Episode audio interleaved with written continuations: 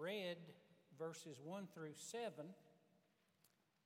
and how Abraham has journeyed down to Gerar, which my understanding is that that is in the land of Israel, but is toward Egypt. And what we, what is commonly called today over there, the Gaza Strip. It's kind of a, it's a, used to be the Philistine territory when Abraham was there. And while he's there, he falls back into that old recourse of passing Sarah off as his sister because he says, chapter 20, verse 11, I did it because I thought, verse 11, I thought, there's no fear of God here, and they will kill me because of my wife. Let me begin uh, with some thoughts about marriage as taught in the very beginning in Genesis 2. It says that when he created the heavens and the earth, he then put Adam into a deep sleep, and from his side he made a woman. And Genesis 2:22 says, "The Lord God brought her to the man." So here's one thought that we should nail down, and that is that marriage is sacred it is of divine origin. He, God, brought her to the man. Marriage is God's idea. Amen. It is unique in both its design and order. It is, in a, in a word, a miracle Matthew 19, 6, Jesus, they said to Jesus, uh, Can you divorce your wife for any reason? And Jesus said, What God has joined together, let no man put asunder. God puts you together. Uh, and the, in the covenant ceremony, there is a miracle that takes place in the marriage ceremony and in the life that follows. So, marriage is sacred, marriage is of divine origin, and marriage is a picture. It was designed to be a picture of Christ and his church. Now listen to uh, let me read Genesis 2:24. Therefore a man shall leave his father and his mother and cleave or hold fast to his wife, and they shall be one flesh. He shall leave father and mother. Now listen to what Paul says, quoting that verse. He's quoting Genesis 2:24. He quotes it, Paul does in Ephesians 5:31. For this cause shall a man leave father and mother. So he's quoting Genesis 2 and cleave or be joined to his wife, and they two shall be one flesh. Now, notice verse 32. This is a great mystery. You're, you're never going to figure out or, or be exact and precise in how you understand marriage. Uh, I've been married many years and I don't, do not understand women. I don't pretend to. I'm not an expert on either marriage or women. Paul says this is a great mystery, mega mystery is the Greek. Then he says, But I speak concerning Christ and the church. See, he's just quoted Genesis 2. A man shall leave father and mother and be joined to his wife. But I speak concerning Christ and the church. So, so here's what you would take from that. Uh, as God designed the man first and put him into a deep sleep, and out of his side he brought the woman.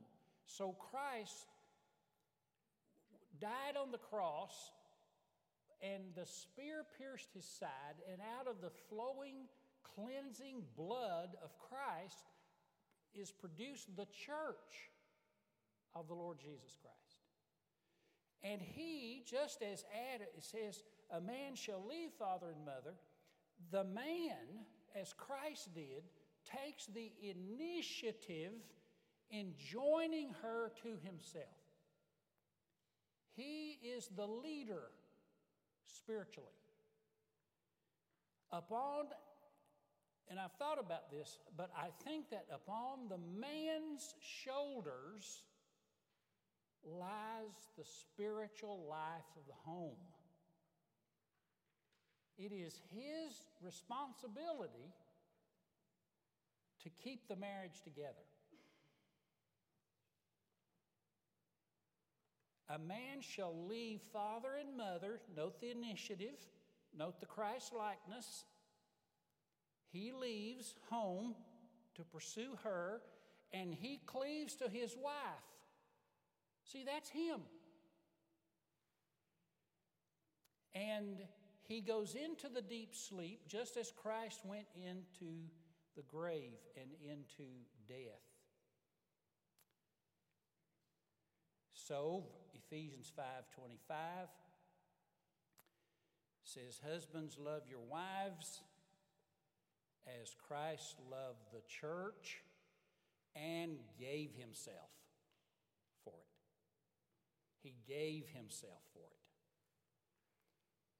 Uh, uh, headship, it, we talk about man being the head of the home. Yeah, but his headship is for service. His headship, his authority is for her, not against her. Now, notice Genesis 20 and the, uh, the failure of Abraham is right here at the heart of the gospel. Uh, Genesis 20, verse 10 Abimelech said to Abraham, What did you see that you did this thing? What were you thinking? And Abraham says, uh, verse 11, I did it because there's no fear of God here, and I thought, they will kill me because of her. Now, notice, what's the gospel? Jesus died that we may live. What was Abraham's stance? I get to live, take her. It's the opposite. You see what he did. It's, it's totally unlike Christ. There is something in the DNA of a man that says, Take me, not her. I will Step up. Uh, some years ago, I, I, think we were talking about what if somebody uh, breaks into our house, and I was talking to Jan.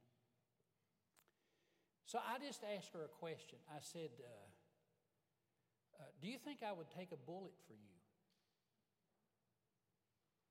And uh, she said, I don't know. I was like, What? Wait a minute, wait a minute. That kind of hurt my feelings. Because it's in a man to sacrifice himself for his bride. Well, after she said, I don't know. So cavalierly, I thought, well, I'm not going to now. you take your own bullet. But that is part of the that is part of the masculine trait. Now the world would call that toxic masculinity. I call it redemptive masculinity as typified and pictured in the Lord Jesus Christ on behalf of his bride, the church. But there's other things to consider here uh, as we, and I, I, know I'm castigating Abraham. Um, but consider also that Abraham has been walking with God now for 25 years. Abraham, according to chapter 17, verse 1, is 99. In chapter 12, when he first comes to Canaan, he's 75. So here in chapter 20, he's got to be at least 99, maybe 100. So he's, he's been walking with God and obeying God, except for the occasional slip up. He's been obeying God for 25 years. And here he is. Uh, becoming unfaithful at this age. The hymn writer wrote, Prone to wander, Lord, I feel it. Prone to leave the God I love. Oh, take my heart. Take it, seal it. Seal it for thy courts above.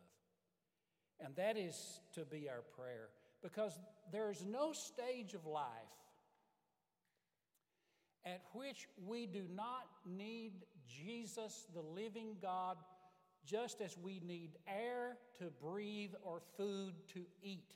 There's no stage of life at which you can ever unplug from the necessity of Christ on a daily basis. Here's something else to consider Sarah is evidently pregnant with Isaac. In, in chapter 18, you remember God comes to Abraham and Sarah, chapter 18, verse 9, or verse 10, and said, The Lord said, I will return to you about this time next year, and Sarah will have a son. Well, that's chapter 18. Then you have chapter 19 and here you have chapter 20, and Abraham is journeyed. So it's got to, she's got to be about three to six months along. A son was Abraham's greatest dream, and he was jeopardizing it to save his life out of fear. And then, one other thing I think that is significant is that when Isaac is born, in the next chapter, chapter 21, he grows up, marries this beautiful young lady named Rebecca, and if you want to look with me at this verse, in uh, chapter Genesis 26, verse 6, Isaac has grown up, chapter 26, verse 6, and Isaac settled in Gerar. Oh, that's where Abraham was in chapter 20, that we're reading about. The land of the Philistines. He settles in Gerar. And the men asked him about his wife, and he said, She's my sister. What? She's my sister, for he feared, saying, Lest the men of the place should kill me. So, you know what? While he's down there in Gerar, the story gets around. Oh, did you hear about Abraham? You know, the prophet.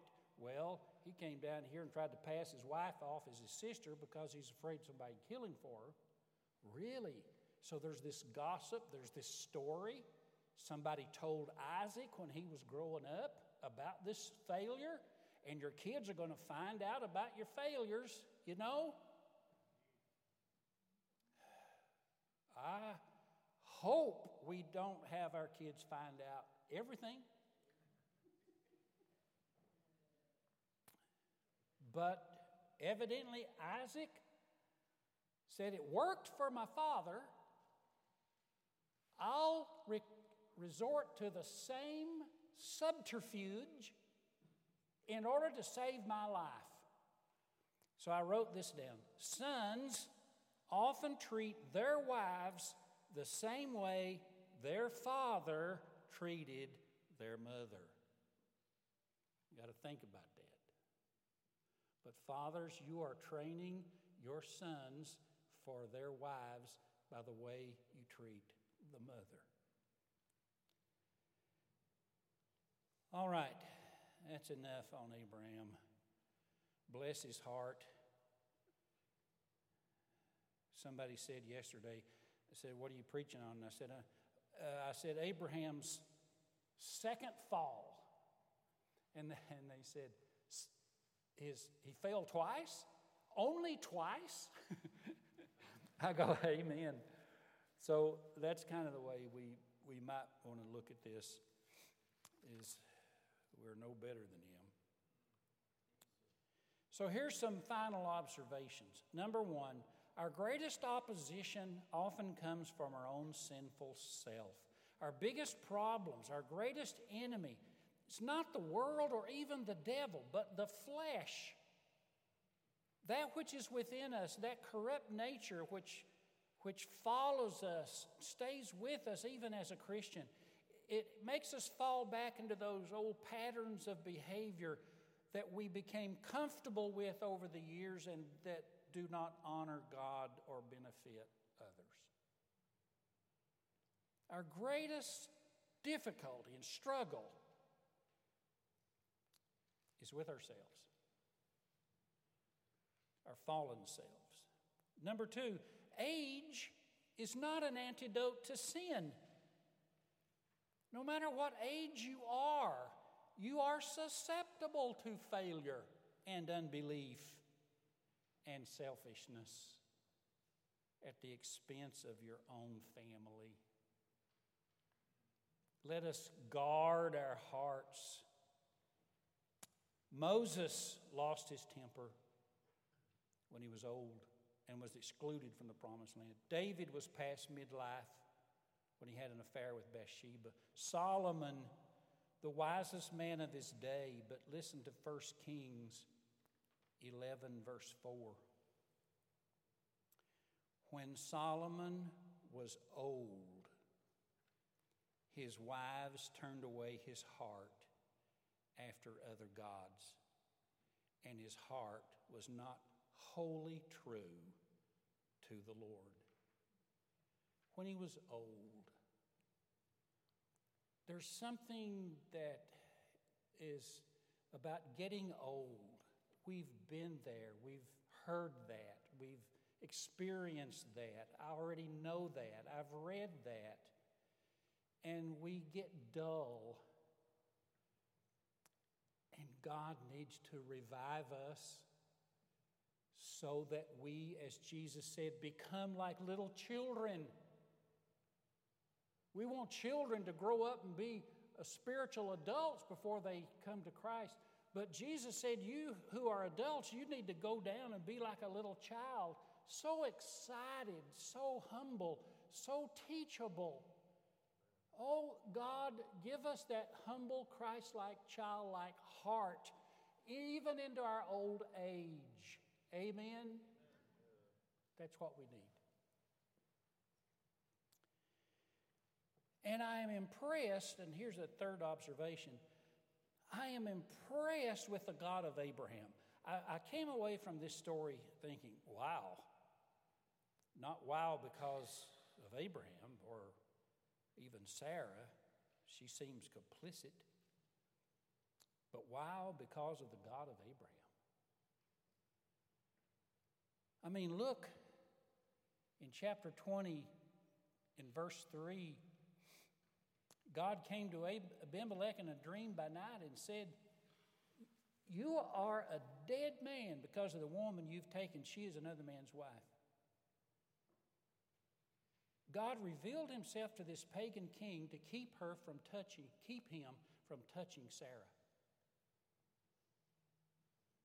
At our worst, God is often at his best. In our greatest sin, his grace is revealed as greater still.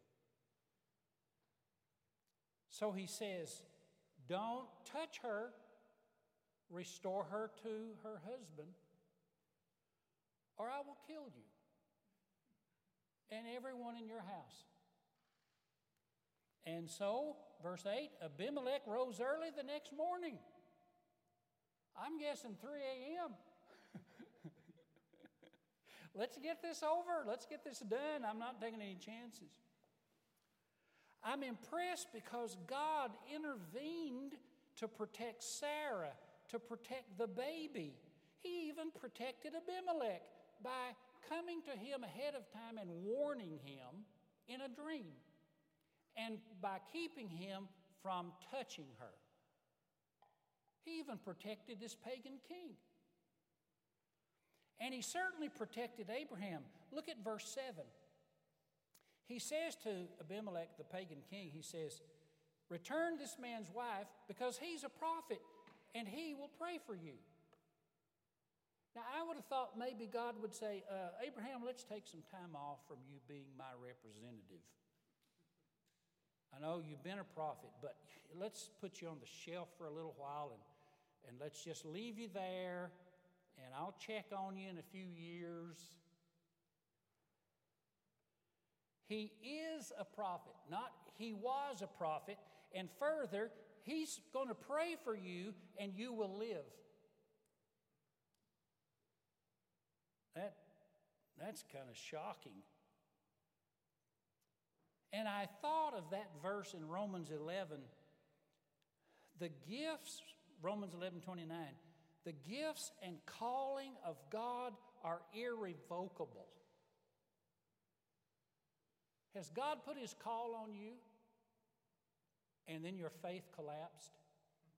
His call remains.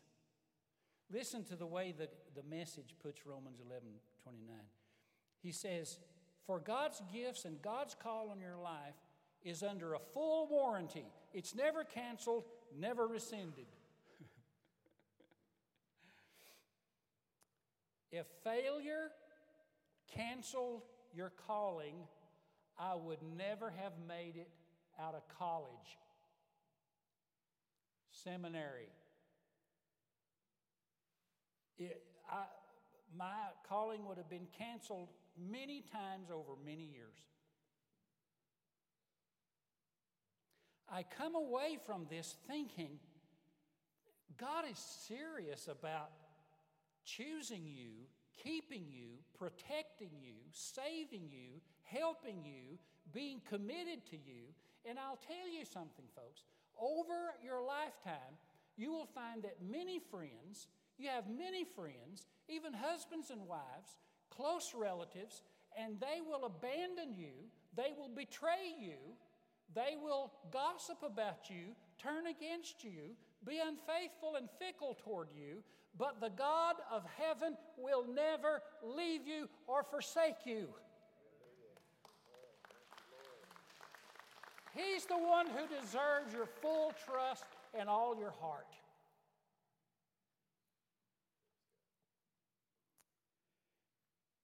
Psalm 145, verse 14 The Lord upholds all that fall and raises up those that are bowed down. God was faithful to Abraham and Sarah and Isaac, and what an impression this God makes on my life this morning. One more thing. Why this story? Well, um, I think for one reason, it's because that there is a seed. Remember back in Genesis 3:15, the seed of the woman will crush the serpent's head, and I think the descendants of uh, Eve, that there is a line and it goes through uh, Seth and it goes through Noah and it goes through his son Shem and then it goes through Abraham, descendant of Shem. Then it goes through Isaac, not, uh, not Ishmael. Then it goes through Jacob, not Esau. There is a line that is based on sovereign election from God. And it goes through Judah, not the other tribes, and it goes through David, not his other brothers, and it goes through Solomon, not his other children, until it erupts in the Messiah, Jesus Christ himself. The seed of the woman has come to crush the serpent's head. Isaac is in that line. And God, in a sweeping moment here, preserves the seed of the woman who will crush the serpent's head. I mean, I think that's part of it. Then I think God just loves Abraham and wants to save him.